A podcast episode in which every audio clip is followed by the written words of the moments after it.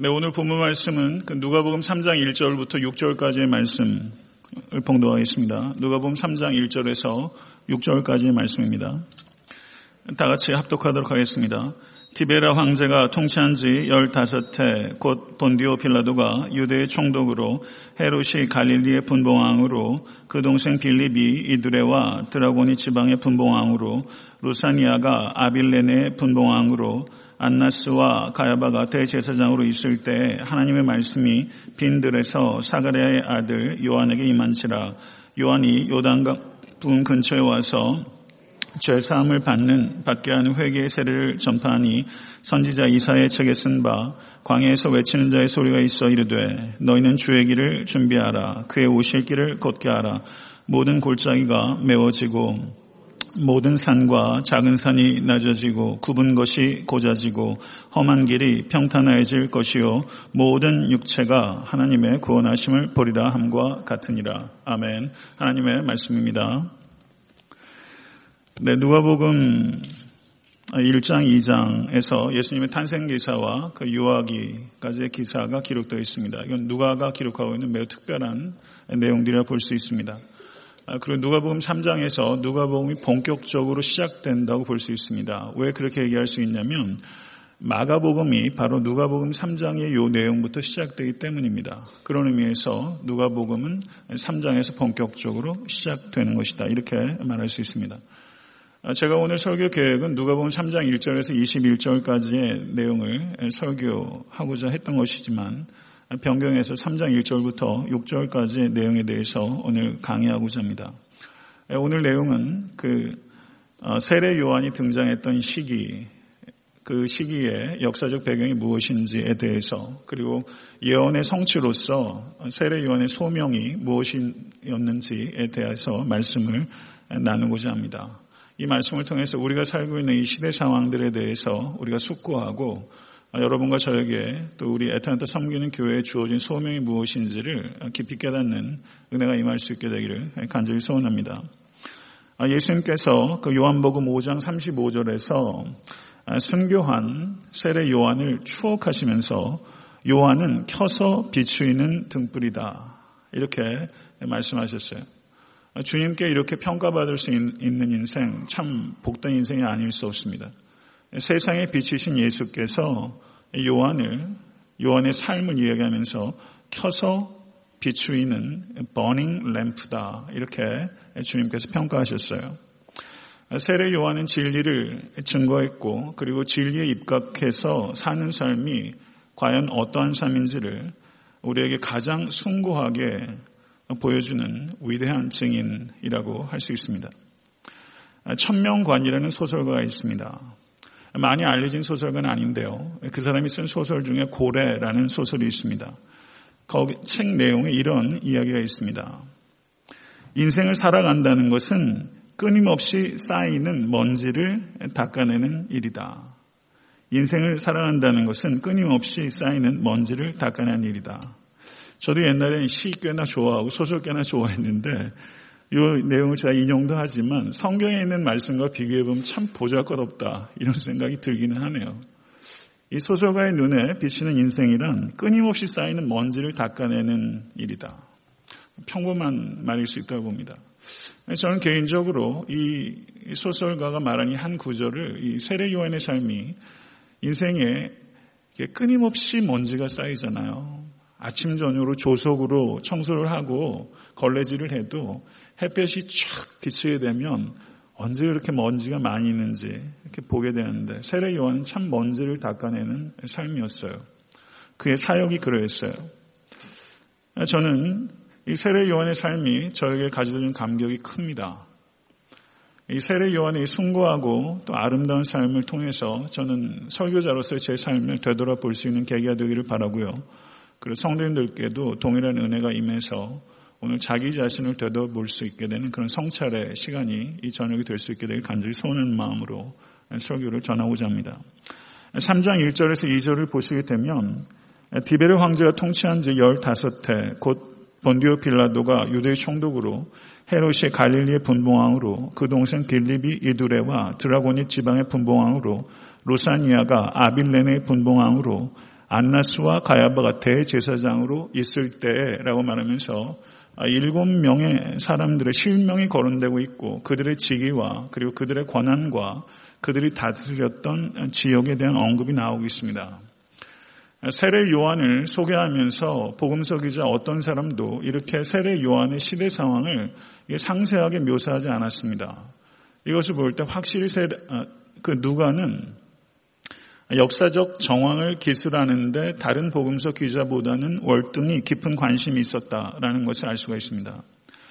그리고 누가가 이렇게 일곱 명의 그 세상 그 통치 권력과 종교 권력들을 장악하고 있었던 기득권자들 소개함으로 인해서 우리에게 전달하고자 하는 메시지는 세례 요한이 등장했던 시기 그리고 궁극적으로 그가 예시했던 우리 주 예수 그리스도께서 이 땅에 오신 그 시대 상황은 참으로 악한 세상이었다라는 것을 강조하는 것입니다.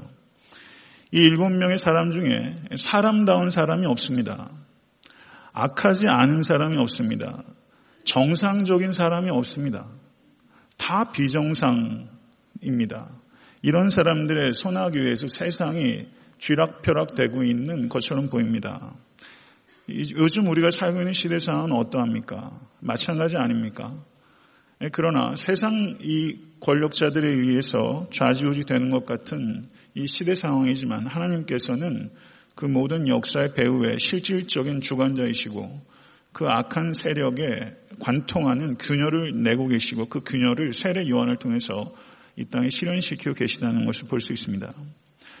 아, 디베르 황제가 통치한 지 15년 됐을 때라고 말하고 있습니다. 이때가 주후 29년경 어간입니다.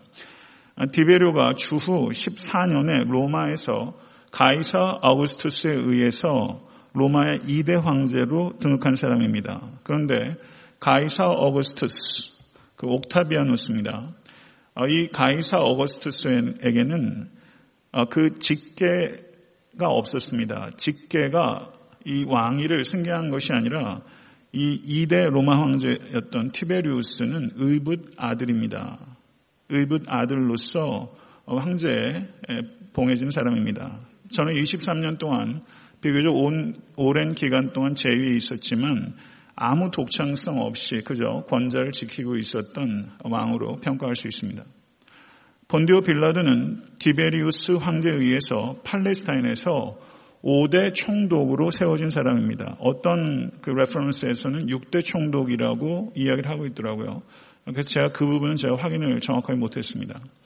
아, 유다 지방의 5대 혹은 6대 총독이었습니다. 저가 아, 유대 지방의 총독으로 다스렸던 시기는 주후 26년에서 주후 36년까지입니다. 그런데 유대 요세푸스라는 역사책 등을 보게 되면 이 빌라도에 대한 언급이 분명히 나오는데 아, 이 빌라도는 매우 잔혹하고 탐욕스러운 관리였습니다. 그리고 빌라도가 예루살렘에 그 유대 총독으로 처음 임명되었을 때 저가 최초로 한 일은 로마 황제의 상이 새겨져 있는 깃발을 가지고 예루살렘으로 진주한 것입니다. 그런데 이 빌라도 이전에 어떤 총독도 로마 황제의 신상이 세워져 있는 그 깃발을 예루살렘에 꽂은 적이 없습니다. 왜냐하면 그것은 우상숭배이기 때문에 어, 그 예루살렘을 위시한 그 유대인들이 극렬한 저항이 예상되기 때문에 필요하지 않은 마찰을 피하려고 했습니다. 그러나 빌라도는 저가 우둔한 건지 아니면 저가 그만큼 잔혹해서인지 로마 황제가 새겨져 있는 깃발을 들고 예루살렘에 들어온 것입니다. 그러자 유대인들이 격렬하게 저항했고 6일 후에 빌라도는 자기가 내렸던 명령을 뒤집습니다. 그리고 로마 그 황제의 상이 새겨진 깃발을 가이사라로 옮기게 됩니다. 그리고 성전 기금으로 수로를 건설하는 자금으로 충당합니다. 물을 끌어오기 위해서 40km 정도 되는 수로를 성전 기금을 갖다가 유용하게 됩니다. 이것이 거센 반발에 부딪히게 되고 수만 명의 유대인들이 항거하게 됩니다. 그때 저가 군대를 풀어서 수많은 유대인들을 학살합니다. 예, 그래서 빌라도가 특별히 예수님의 재판 과정에서 드러나지만 이 사람은 원칙에 따라서 통치하는 사람이 아니라 임기응변에 따라서 사는 사람이고 진리에 입각해서 사는 사람이 아니라 저가 자기 입지를 위해서 판단하는 사람입니다. 매우 기회주의적인 사람이라고 할 수 있습니다. 그리고 그 결과 사마리아에서 소요가 발생했을 때 그것을 잘못 처리함으로 인해서 저가 총독의 지위를 잃게 됐고 그리고 비참한 최후를 맞게 됐습니다. 그리고 오늘 본문을 보면 분봉왕이라는 표현이 반복되고 있는 것을 볼 수 있습니다. 이 분봉왕이 헬라어로 테트라르케스라는 단어인데요. 이것은 특정 지역을 4분, 4분의 1을 다스리는 사람, 그 사람을 분봉함이라고 어, 헬라어 어원적으로는 그런 뜻을 가지고 있습니다. 그런데 로마인들이 그 광범위하게 세계를 통치하면서 그 속주, 속령을 다스리는 어, 그 왕을 분봉왕이라고 이야기를 했던 것입니다. 헤롯 the Great, 헤롯 대왕이 죽자 어, 헤롯의 아들들이 그 헤롯 대왕의 권력을 계승하는 과정에 있어서 매우 심각한 권력 다툼이 벌어지게 됩니다. 그래서 로마 황제는 이 팔레스타인을 나눠서 그것을 헤롯의 이복 형제들에게 분할해서 통치할 수 있도록 합니다. 그래서 그 헤롯 안티파스 성경에 예수님께서 십자가에 달리시기 직전에 재판을 했던 사람이 헤롯 안티파스입니다. 헤롯 안티파스가 주전 4년부터 주후 39년까지 비교적 긴 기간 동안 갈릴리와 베레아를 다스렸던 분봉왕입니다. 그리고 내년에 그 4월 중순에 이스라엘 성지순례를 저희가 가게 되는데요. 그 갈릴리 호수가 주변에 디베리아라는 도시가 있습니다. 이거는 티베리우스 황제를 기념하기 위해서 이 헤롯 안티파스가 세운 로마식 도시입니다.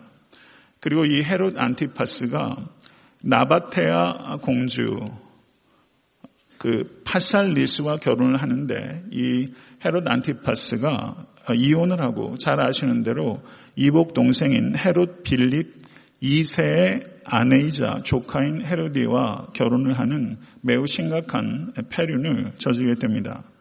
그리고 저가 세례 요한이 그 이야기하는 그 말씀에 양심의 가책은 느꼈지만 자기의 죄로부터 떠나는 결단을 하지는 못합니다. 그리고 세례 요한을 죽이는 것에 대해서 주저했지만 저가 자기 체면과 그리고 허풍스럽게 내뱉은 말을 주워담지 못하고 세례 요한을 죽이고 마는 우유부단한 면모를 보였던 인물입니다.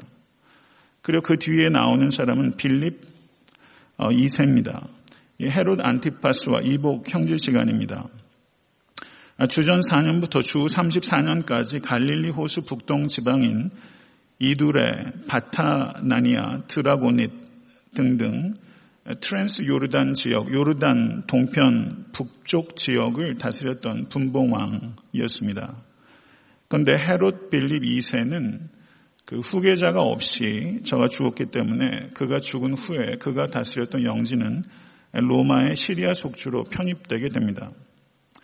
이렇게 헤롯 안티파스와 헤롯 빌립 2세 그리고 또 한 명의 그 헤롯의 아들이 분봉왕으로 팔레스타인을 다스렸는데 그 사람이 오늘 누가 보면 3장 1절과 2절에서는 언급되고 있지 않은 알켈라오라는 사람이 있습니다. 이 헤롯 알켈라오는 유다와 사마리아 그리고 이둠의 지역을 주전 4년부터 주후 6년까지 통치했습니다. 그러니까 불과 10년 어간을 통치했습니다. 그런데 헤롯의 여러 아들들 중에서 최악질입니다. 아, 그래서 유다와 사마리아의 귀족들이 로마에 가서 직접 황제를 아련하게 되고 이 헤롯 아켈레오를 제거해 주지 않으면 매우 심각한 전국적인 반란이 일어나게 될 것입니다. 라고 로마 황제에게 직접 항소하게 됩니다. 그래서 로마 황제가 헤롯 알켈라오를 분봉왕의 직위에서 아니 그 위치에서 어, 면직시켜버리고 저가 유배에 처해지게 되고 그리고 유다 지역은 어, 분봉 왕에 의해서 다스려지지 않고 그리고 로마가 직할해서 다스리게 되었던 것입니다. 이것이 역사적 배경입니다. 그래서 헤롯 알켈라우는 분봉왕이라고 칭해지지 않습니다. 따라오고 계세요? 네. 정말 처음 듣는 것 같은 표정으로 이렇게 네, 역사적 배경을 좀 이제 말씀을 좀 드리는 거예요. 네, 누가가 말하는 그 분봉왕, 그 루사니아라는 사람이 있는데 실제 이 루사니아가 누군지는 정확하게 규명하기가 매우 까다롭습니다. 아마도 푸톨레미의 아들의 후손이었을 것이다. 이렇게 봅니다. 아빌렌의 다메색 서쪽 영토를 다스렸던 사람입니다. 근데 누가가 이 루사니아와 그가 다스렸던 영토에 대해서 언급을 하는 목적이 무엇일까? 이것은 사실상은 규명하기가 쉽지 않습니다. 그래서 어떤 사람은 누가가 이 아빌렌의 지역 출신이기 때문에 그곳을 다스렸던 분봉왕에 대해서 언급을 했을 가능성도 있다. 이렇게 이해를 하고 있습니다. 추론이죠. 이렇게 간략해서 말씀드리게 되면 세상 권자에 있었던 사람들을 이제 그 누가가 요약해서 소개한 후에 이제 어, 안나스와 가야바라는 대제사장 종교 권력자들에 대해서 언급합니다. 안나스가 대제사장에 임명된 것은 주후 6년에 총독 구레뇨에 의해서 대제사장에 임명됩니다. 그리고 주후 15년에 빌라도의 전임 총독인 그라투스에 의해서 면직됐습니다. 그러니까 총독이 대제사장을 임명할 수 있는 권한이 주어졌던 것입니다. 그런데 이 대제사장은 종신직입니다. 살아있는 한 그 대제사장직을 수행할 수 있도록 보장받았습니다. 그런데 로마 총독이 이 사람을 임의로 면직했기 때문에 유대인들은 그와 같은 사실에 대해서 매우 반감을 가지고 있었고 그래서 이 대제사장 안나스가 면직된 이후에도 유대인들은 그 로마의 일종의 반항의 표시로 이 면직된 안나스를 대제사장이라고 지속적으로 호칭을 했던 것으로 보여집니다. 그런데 이 안나스가 면직된 후에도 주후 41년까지 저가 주후 15년에 면직되었는데 그로부터도 26년 동안 그 안나스의 후임이 바로 안나스의 다섯 아들들과 손자 그리고 그의 사위가 대제사장들을 이어갔습니다. 그리고 예수님께서 재판 당하시고 어, 돌아가실 때 그때 대제사장은 이 안나스의 사이였던 가야바입니다. 오늘 본 말씀 3장 2절을 한번 보시죠. 안나스와 가야바가 대제사장으로 있을 때에 이렇게 말하고 있습니다. 여기서 대제사장은 단수입니다. 복수가 아니라 단수입니다. 그리고 아까 말씀드렸던 것처럼 대제사장은 한 명밖에는 세울 수 없습니다. 그런데 지금 누가는 어찌된 영문인지 안나스와 가야바가 대제사장으로 있을 때라고 단수로 기록하고 있습니다. 이것은 이 안나스의 저때 공식적인 대제사장의 직무는 가야바가 쥐고 있었지만 실질적인 마크의 실력자는 이 안나스였기 때문에 누가는 그것을 표현하기 위한 한 방편으로 안나스와 가야바가 대제사장 단수로 기록하면서 있을 때라고 말하고 있는 것으로 보여집니다.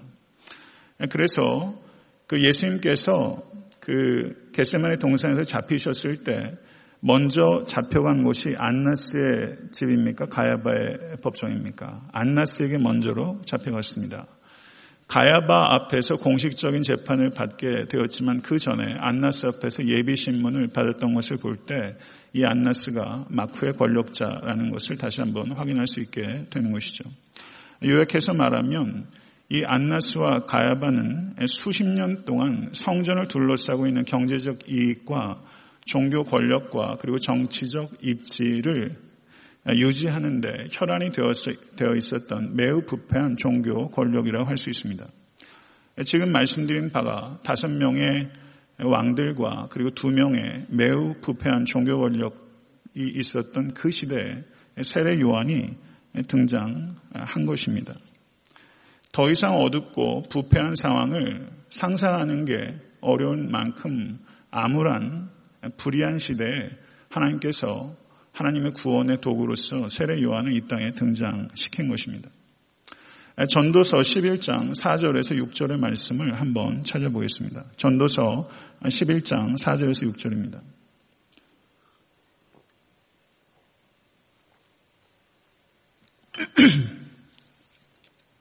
전도서 11장 4절에서 6절 말씀 화면을 보시고 한번 다 같이 합독하도록 하겠습니다.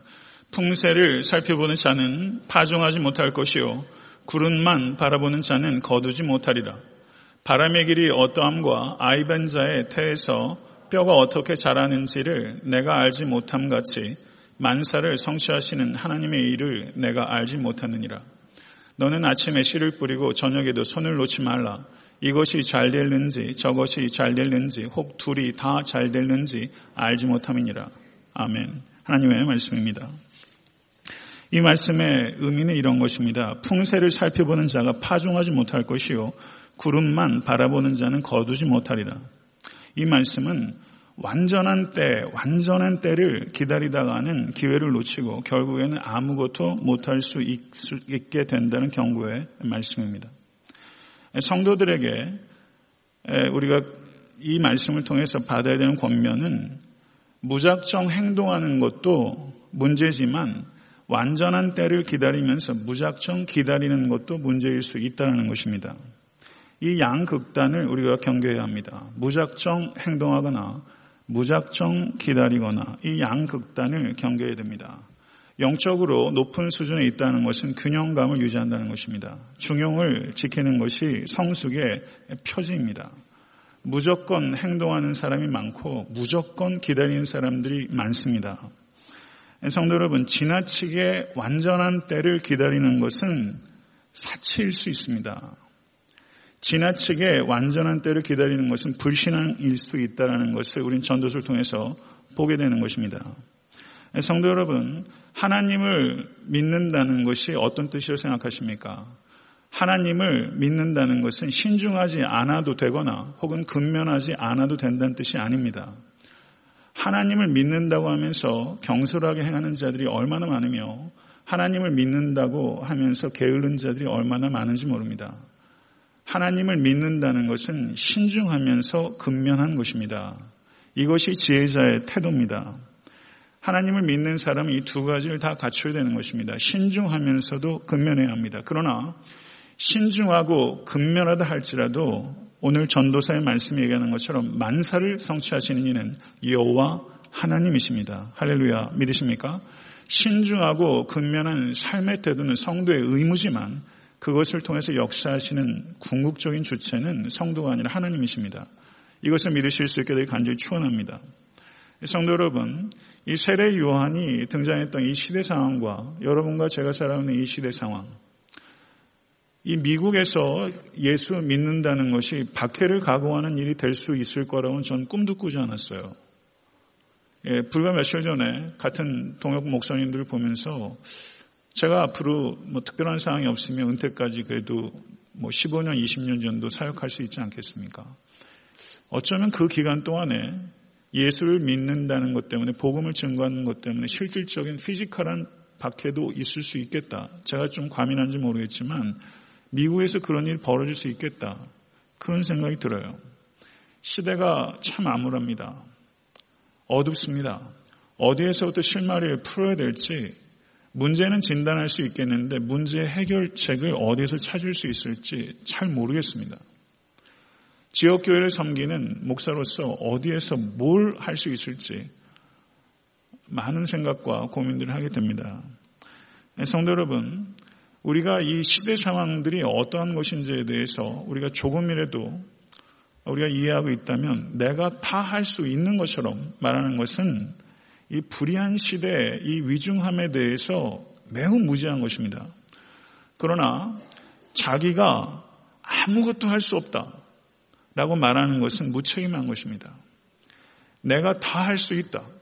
라고 말하는 것은 무지한 것이고 나는 아무것도 할 것이 없다. 라고 말하는 것은 무책임한 것입니다. 또 양극단으로 가는 문제가 나오게 되는 것이죠. 저는 이 누가가 3장 1절에서 2절에 그 정치 권력과 그리고 종교 권력의 그 암울함과 부패상을 통해서 그 시대에 균열을 내고 빛의 자녀로 역사했던 이 세례 요한의 이 등장, 광해에서 외로운 광해에서 외치는 소리로 역사했던 세례 요한을 등장시킴으로 인해서 불의한 현실을 살아가는 우리들에게 방법이 없다고 쉽게 비관하지 못하도록 울리는 하나의 경종으로서 세례 요한이 여러분과 제 앞에 그리고 교회 앞에 있다고 생각합니다. 성도 여러분, 우리에게는 말씀이 있습니다. 우리에게는 기도가 있습니다. 우리에게는 비전이 있습니다. 그리고 우리에게는 순결한 삶을 살아야 될 의무가 있고 그리고 순결한 삶을 살 수 있도록 하는 성령님께서 우리 안에 있습니다. 그리고 우리에게 주어진 소명에 따라 치열하게 살아가고자 하는 진실한 헌신이 있다면 성도 여러분 하나님께서 길을 만드실 것입니다. 이 믿음을 여러분과 제가 가지고 쉴수 있게 간절히 축원합니다. 세상이 아무리 어두워 보여도 하나님께서 뜻하시면 그리고 하나님의 때가 임하면 한순간에 어두움을 정오의 밝은 빛으로 바꾸실 수 있는 분이 전능하신 하나님이실 믿습니다. 그렇기 때문에 자고하지도 말고 낙심하지도 말고 이 시대 속에서 우리 각자에게 주신 소명을 찾고 그리고 부단하게 의의 길을 걸어가면서 하늘에 썩어진 미랄로서 성도 여러분 자신의 삶을 드리고자 하는 결단이 있다면 그게 세례 요한의 삶이요 또 저는 타오르는 등불이다. 예수께서 세례관을 평가했던 것처럼 그런 등불이 일어날 수 있게 간절히 축원합니다. 빈들의 세례 요한에게 하나님의 말씀이 임했다라고 3절은 말합니다. 하나님의 말씀이 임하면 생명이 깃듭니다. 구약 성경에서 선지자들에게 오늘 제가 요할서에도 말했지만 부두엘의 아들 요엘에게 하나님의 말씀이 임하였다. 이렇게 말합니다. 성도 여러분, 그 누가는 아주 의도적으로 이 세례 요한을 구약 성경에 나오는 선지자와 동일한 위치에 세우고 있는 것입니다. 선지자로서 가장 큰 자로서 세례 요한을 제시하고 있는 것인지도 모릅니다. 세례 요한의 아버지는 사가랴입니다. 사가랴가 누가 보면 1장 76절 77절에 이 아이여 내가 지극히 높으신 이의 선지자라 일컬음을 받고 주 앞에 앞서가서 그 길을 준비하며 주의 백성에게 그 죄 사함으로 말미암는 구원을 알게 하리니 라고 말하면서 자기가 어떻게 얻은 아들입니까? 금지 오겹이죠. 그 아들이 주의 앞에 서서 그 길을 준비하는 소명자로서 살아가게 될 것이라고 주의 백성에게 그 죄 사함으로 말미암는 구원을 알게 하는 일을 하게 될 것이라고 저와 예언했습니다. 이 아비의 마음이 절절했을 것입니다. 자식을 소명의 길로 좁은 길로 내몬다는 것은 아비에게 쉬운 일 아닙니다. 그리고 어려서부터 광야에서 이 세례 요한이 빈들의 사람입니다. 성도 여러분, 주전 460년경에 하나님의 예언이 그쳤습니다. 말라기로 이후로 여호와의 말씀이 임하지 않았습니다. 그리고 이제 어떤 선지자에게도 여호와의 말씀이 임하지 않다가 이제 세례 요한에게 여호와의 말씀이 임하게 된 것입니다. 근 500년 만에 여호와의 말씀이 이스라엘에게 임한 것입니다. 하나님의 침묵이 길었습니다. 그리고 그 침묵을 깨뜨리고 세례 요한에게 하나님의 말씀이 임하였습니다. 약속의 성취입니다. 하나님의 언약은 시간이 아무리 길어도 반드시 성취되는 것입니다. 여러분이 붙잡는 하나님의 말씀도 하나님의 때 반드시 임합니다. 그리고 성취가 될 것입니다. 말씀을 붙잡으실 수 있게 간절히 바랍니다. 환경을 가지고 말씀을 자꾸 트위스트하지 마시고 환경을 가지고 말씀을 자의적으로 해석하지 마시고 말씀을 붙잡고 환경과 맞서십시오. 거기에 생명의 길이 있습니다. 길이 없는 것 같은 곳에 길이 납니다. 말씀을 통해서 길을 발견할 수 있습니다. 그 길만이 생명의 길이요. 그 길만이 의미가 있는 길이 되는 것입니다. 세례 요한이 하나님의 말씀이 그에게 임했을 때 그가 어디 있었냐면 빈들에 있었습니다. 에레모스, 빈들입니다. 저를 한번 따라해 보시겠습니까? 에레모스. 빈들이에요. 빈들. 에레모스. 에레모스를 일반적으로 광야라고, wilderness, 광야라고 번역합니다. 근데 이 에레모스가 좋은 말이에요. 에레모스가 히브리어로 뭐라고 하냐면 미드바르입니다.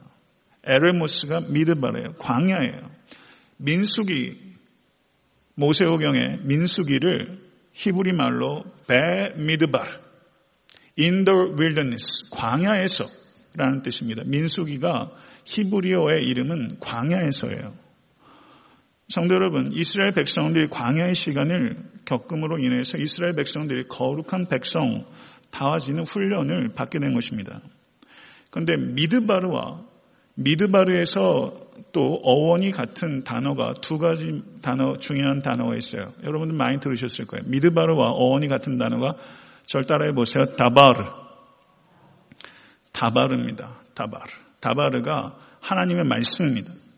미드바르가 광야고 다바르가 하나님의 말씀이에요. 광야의 훈련은 하나님의 미드바르의 훈련은 다바르에 순종하는 훈련이에요. 성도 여러분, 인생은 광야길입니다. 정도의 차이가 있을 뿐이지 인생은 광야길이에요. 그 광야길에서 배 미드바르에서 성도 우리가 받는 훈련은 다바르에 순종하는 훈련이에요. 할렐루야. 이거는 고결한 삶으로의 초청입니다.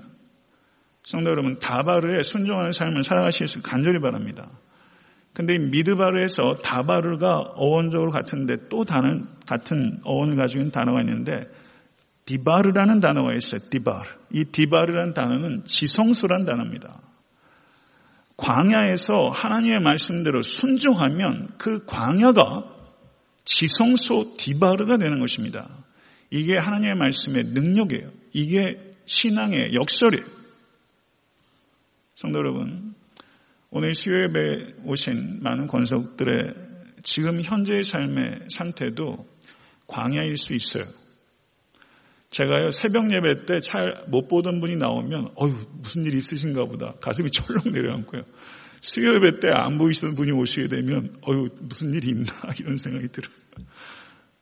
그런 생각이 목사 입장에서는 들어요. 기도, 기도할 일이 있으신가 보다. 성도 여러분, 지금 여러분의 삶 가운데도 정도의 차이가 있을지 몰라도 광야가 있을지 모르겠어요. 광야는 매우 이중적이에요. 광야는 매우 이승적이에요. 광야에는 죽음이 가득합니다. 그러나 광야의 이면을 보게 되면 거기에도 생명체가 많이 있다는 것을 볼 수 있어요. 광야는 죽음의 장소만이 아니에요. 생명의 장소예요. 삶의 광야에 삶의 고통이 있어요. 광야는 고통스러워요. 그러나 광야는 신비한 곳이에요. 그래서 삶의 신비가 광야에 있어요. 예수님께서 시험 받으셨던 곳이 광야입니다. 그러니까 광야는 확실히 사탄의 유혹이 강력해요. 그러나 하나님의 능력이 크게 나타나는 곳 역시 광야입니다. 광야에 있으면 많은 사람들이 미천이 드러납니다. 바닥을 쳐요. 그런데 다 그런 건 아니에요. 광야에서 밑바닥이 드러난 인간이 있는가 하면 광야에서 잠재력이 폭발하는 사람이 있고 잠재력이 성장하는 사람이 있어요. 다윗이 딱 그런 사람이에요. 모세가 딱 그런 사람이에요. 광야에서 하나님으로부터 야멸차게 이별한 인간이 있는가 하면 하나님의 인도하심에 더 이끌리고 죽게 가까이 가는 인간도 있어요. 광야는 매우 이중적이에요. 성도 여러분, 그러나 한 가지 분명한 사실은 광야를 통과하지 않고 겸손해지는 인간, 광야를 통과하지 않고 정결해지는 인간, 광야를 통과하지 않고 수임받는 인간, 여러분 성경에 있습니까? 여러분 주변의 사람들은 어때요? 광야를 통과하지 않고 사람다워질 수 있습니까? 광야를 통과하지 않고 하나님께 쓰임받는 종이 나옵니까? 그렇지 않다는 거예요. 성도 여러분, 정말 중요한 게 뭐예요? 내가 지금 광야에 있는가 없는가 하는 게 중요한 게 아니라 하나님과 함께 있는가? 그게 중요한 거예요. 정말 중요한 건 여러분의 location이 아니에요. 누가 여러분과 함께 있는가? 그게 중요한 거예요. 광야에 계십니까? 고통스러우세요? 성도 여러분, 광야에서 미드바르에서 다바르를 들으십시오. 그리고 미드바르에서 그곳이 하나님의 지성소, 하나님의 임재가 강력하게 나타나는 디바르가 될 수 있는 역사가 여러분과 저에게 임할 수 있기를 간절히 축원합니다. 광야를 인생의 최고의 스승으로 삼으실 수 있는 지혜자가 되실 수 있게 되기를 간절히 바랍니다. 세례 요한이 광야에서 죄 사함을 받게 하는 회개의 세례를 전파했다라고 말합니다. 그런데 세례 요한 자신이 16절을 보시면 나는 물로 너에게 세례를 퍼풀거니와 나보다 능력이 많으신 이가 오시나니 나는 그의 신발끈을 풀기도 감당하지 못하겠노라.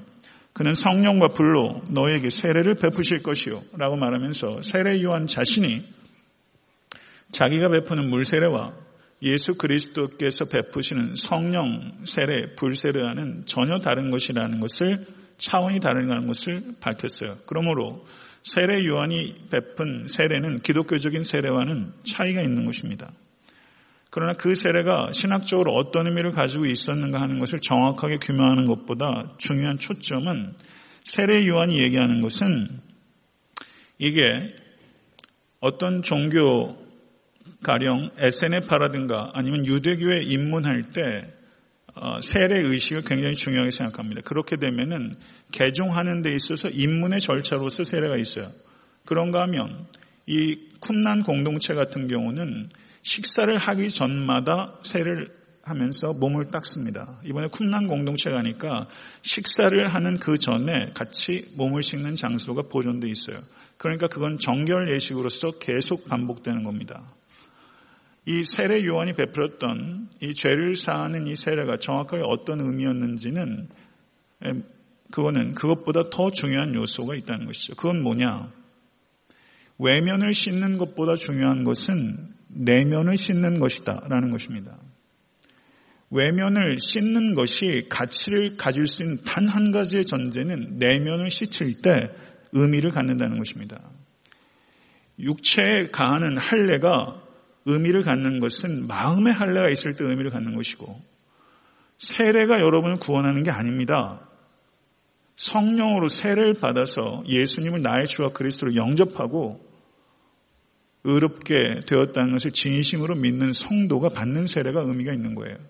그것은 내적 변화의 외적 표현이라고 말할 수 있습니다. 그런데 내적 변화가 동반되지 않고 외적인 변화만 주는 종교 행위, 그것이 세례가 됐든 할례가 됐든 무엇이 됐든 그것은 역겨운 종교 행위에 불과한 것이고 그것은 안 받니만도 못한 오히려 종교적인 퇴행을 가져올 수 있는 심각한 종교적 위선이 될 수 있다는 것을 세례 요한이 경고하고 있는 것입니다.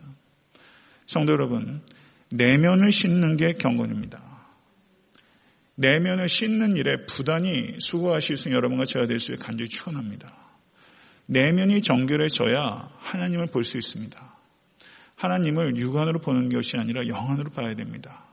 마음이 정결한 자가 하나님을 볼 수 있는 복이 있을 것이다. 주님께서 말씀하셨어요. 말씀으로 진리의 말씀으로 거룩해지는 것입니다. 성도는 말씀으로 그리고 성령님께 의지하시면서 거룩해지는 거예요. 오늘 저녁에 많은 청년들이 있어요. 세상에 얼마나 도덕적으로 오염되는지 몰라요. 이젠 도덕이란 얘기 자체가 전 사전에서 없어질 때도 오겠다 싶을 정도로 암울해요. 성도 여러분, 특별히 젊은 청년들, 창조주를 기억하시고 거룩에 힘쓰십시오. 젊은 부부들은 거룩이 결혼 생활의 일차적인 목표가 되어야 됩니다. 우리가 거룩을 위해서 씨름하지 않는 성도의 신앙생활은 어린아이의 것입니다. 성도 여러분, 거룩을 목표로 삼으십시오. 그렇게 하시겠습니까? 그리고 거룩을 통해서 행복을 찾으실 수 있게 간절히 축원합니다. 죄에서 죄가 주는 재미에 탐닉하지 마시고 거룩을 통해서 얻는 참된 기쁨에 깊이 들어가실 수 있는 여러분과 제가 될 수 있게 간절히 축원합니다. 4절에서 6절의 말씀을 보게 되면 이사에서 말씀을 인용하고 있습니다. 외치는 자의 소리여 이르되 너희는 광야에서 여호와의 길을 예비하라. 사막에서 우리 하나님의 대로를 평탄케 하라. 골짜기마다 도두어지며 산마다 언덕마다 낮아지며 고르지 아니한 곳이 평탄하게 되며 험한 곳이 평지가 될 것이요 여호와의 영광이 나타나고 모든 육체가 그것을 함께 보리라. 이는 여호와의 입이 말씀하셨느니라. 이사에서 40장 3절에서부터 5절까지 길게 인용하고 있습니다. 마가복음에서는 이사에서 40장 3절만을 인용하고 있는데 누가는 40장 3절에서 5절까지 더 길게 인용하고 있습니다. 이 상세한 내용에 대해서는 제가 얘기하지 않겠습니다. 누가 이사에서 40점 3절은 너희는 광야에서 여호와의 길을 예비하라. 사막에서 우리 하나님의 대로를 평탄하게 하라. 이게 이사에서의 말씀입니다. 그런데 누가가 이 말씀을 어떻게 바꾸고 있는가? 구약 성경을 인용하면서 문자 그대로 인용한 것이 아니라 외치는 자의 소리여 이르되 너희는 광야에서 누가 보면 말씀을 한번 다시 한번 보시죠. 누가 보면 말씀 좀 띄워주세요. 누가 보면 다시 한번 읽겠습니다. 너희는 주의 길을 준비하라. 이사야서에서는 뭐였어요? 여호와의 길을 예비하라. 그 다음에 그의 3장 4절이요. 그의 오실 길을 곧게 하라. 그런데 이사야서에서는 하나님의 대로를 평탄케 하라. 그러니까 지금 여호와의 길을 주의 길로 하나님의 대로를 그의 길로 누가가 의도적으로 이사야서의 말씀을 변화시키고 있는 거예요. 그러면 누가가 말하는 저기에서 세례 요한이 예비하는 주는 누굽니까? 여호와 하나님입니까? 예수 그리스도입니까? 예수 그리스도죠. 그의 오실 길에서 그는 예수 그리스도입니다. 이사야서에서는 여호와 하나님이었는데 그것을 누가는 여기서 주의 길로 그의 오실 길로 바꾸면서 예수님으로 바꾸고 있어요. 이것이 의미하는 바는 뭡니까? 세례 요한이 이 땅에 등장한 것은 구약 성경의 말씀에 성취라는 것이 일차적이고 두 번째는 예수님이 하나님이시다. 예수님의 길이 여호와 하나님의 길이다. 여호와 하나님이 바로 주이신 예수 그리스도다. 이것을 누가는 얘기하고 있는 거예요. 예수 그리스도의 예수 그리스도의 진정한 정체성이 무엇인가? 성육신하신 하나님이시며 그분께서 가시는 그 만민의 구원의 길을 그 길을 예비하는 자로 세례 요한이 이 땅에 온 것이다. 이것을 예비하는 것입니다. 성도 여러분, 예수 그리스도께서 걸어가신 그 길, 헤호도스, 에고 에이미 헤호도스, I am the way. 그 길로 그리스도인들이 초청받은 것입니다. 바디메오가 눈이 고쳐진 다음에 길에서 예수를 쫓으니라. 그건 상징이 있는 거예요. 길에서 예수를 쫓으니라. 그 말은 성도 여러분, 예수 그리스도의 십자가의 길입니다. 십자가를 통한 영광의 길입니다. 그 길로 여러분이 그 차가 초청받았어요. 이 길로 초청받은 것은 유대인만이 아니에요. 모든 예수를 믿는 자들이 주의 구원을 보게 될 것입니다. 이방인이나 유대인이나 상관없이 모든 장벽들이 철파가 되고 예수 그리스도 안에서 우리가 다 동일한 하나님의 권속이요. 성도 여러분, 형제 자매가 된 것을 믿으실 수 간절히 축원합니다. 말씀을 맺습니다. 성도 여러분, 어디에 서 계십니까? 오늘 세례 요한이 살았던 그 암울한 시대를 생각하면서 우리가 살고 있는 이 시대 암울합니다. 못지않게 암울하고 어둡습니다. 교만하지도 말고 낙심하지도 말고 성도 여러분 신중하고 근면하게 삶을 이끌어 가시고 그리고 하나님께서 모든 것들을 성취해 가 계심을 진실로 믿으실 수 간절히 바라고 삶을 정형 없이 경주하지 마시고 표대를 향해서 전진하시고 공동체를 사랑하실 수 있게 되 간절히 바랍니다. 혼자 싸워서 이길 수 있는 전쟁이 아닙니다. 공동체가 싸우는 것입니다. 교회가 싸워야 합니다. 그래서 지역 교회의 중요성은 아무리 말해도 지나침이 없어요. 에트나다 섬기는 교회는 하나님의 교회를 서야 됩니다. 싸우기 위해서입니다. 성도 여러분, 이 일을 잘 감당하실 수 있는 여러분과 제가 대해서 간절히 축원하고요. 한 가지 말씀만 더 부연하자면, 어, 이제 저희가 몇 가정을 파송하는 일에 대해서 이제 얘기를 했고, 그리고 사실은 제가 휴가하기 전에 너무 낙심이 됐었습니다. 그래서 제가 그냥 진솔하게 말씀드리면, 남들 안 하는 짓 하지 말자. 힘들었어요. 그래서 제가 다 포기해버리려고 그랬어요. 한번 창피하고 말자. 남들 하는 대로만 하자. 이런 생각이 들었어요. 목회가 힘들더라고요. 그래서 이렇게 저렇게 뭔가를 좀 해보려고 하는지 하지 말자. 그런 생각이 들었었어요. 그러다가 휴가하면서 하나님께 새로운 마음을 주셔가지고 하나님께서 하시는 일이니까 그냥 해보자. 근면하게 신중하게 기도하고 고민하면서 한번 구멍을 뚫어보자. 이런 생각이 들었었어요. 근데 어, 세 분이 자원하셨다고 또 전도부장께서 얘기를 하셔가지고 앉아있는데 눈물이 왈칵 쏟아지더라고요. 다섯 가정이 가는 게 중요한 게 아니라 어쨌든 그 일에 헌신해서 뭔가 또 지역교회, 연약한 교회를 섬기는 일에 헌신할 수 있다는 것이 전 너무 감격스러웠고요. 이 인근에 저희 교단 교회가 한 군데 있습니다. 젊은 목회자가 성심으로 사역해요. 저희 교회가 무심양면으로 돕고 있어요. 근데 그분이 예전에 저한테 부탁한 게 있어요. 목사님, 청년 중에서 교회 학교 좀 인도해 줄 사람이 있으면 좀 보내주시겠어요? 저한테 얘기했어요.